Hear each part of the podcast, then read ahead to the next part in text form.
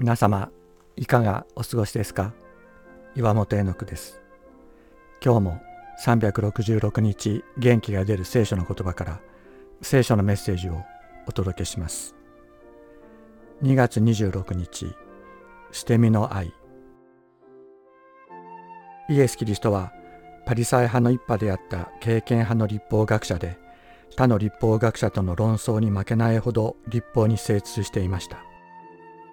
しかしその内に満ちていた愛と命は立法の枠を打ち破って人を癒し生かすものでありました。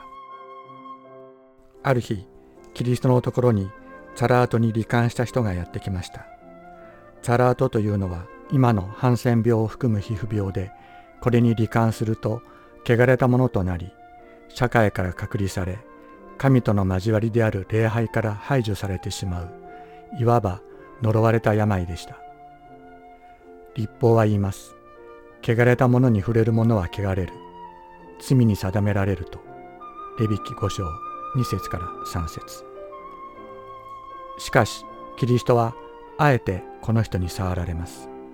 言葉だけで癒す権威を持ったキリストがキリストの心を求めてやってきたこの人に触れられました。この人と一つになるためです。汚れたものと一つになるためです。捨て身の愛汚れることを恐れず罪に定められることを恐れず一つとなる愛が発動した時汚れたものを清める神の全能の力が現れました。キリストは今も生きています。あなたと一つになることを願っていらっしゃる方がいるのです。この方の愛を信じて私たちも思い切って祈ったらよいのだと思います。